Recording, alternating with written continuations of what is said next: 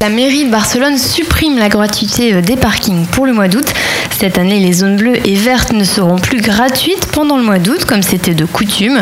La mairie euh, affirme vouloir promouvoir les déplacements à pied, en bicyclette et en transport public, car la gratuité en août entraînait chaque année une utilisation plus importante des voitures, surtout des personnes vivant en dehors de Barcelone, ce qui laissait peu de place pour les résidents.